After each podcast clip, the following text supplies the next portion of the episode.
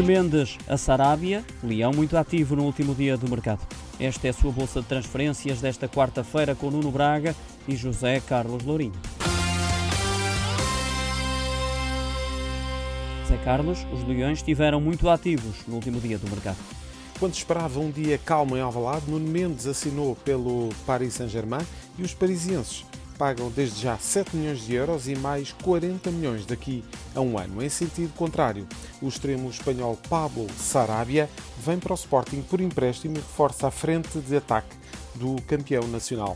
Numa transferência de última hora, Dragões e Leões fizeram uma troca de canhotos. Rodrigo Fernandes segue para o Futebol do Porto e o júnior Marco Cruz vai para o Sporting. Mas, Nuno, existiram outras movimentações mesmo no limite do prazo para as transferências. Nas últimas horas de mercado houve um autêntico turbilhão de contratações e saídas nos emblemas nacionais.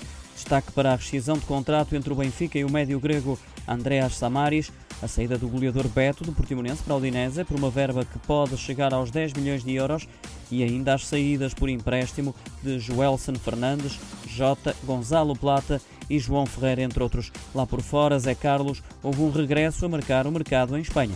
Duas épocas depois de deixar os colchoneiros por 120 milhões de euros, Antoine Griezmann deixa o Barcelona e regressa ao Atlético Madrid por empréstimo. Esta contratação precipitou a saída também por empréstimo de Saul Niguez para o Chelsea. Ainda em Espanha, o Barcelona compensou a saída de Griezmann com a contratação do avançado Luke de Jong.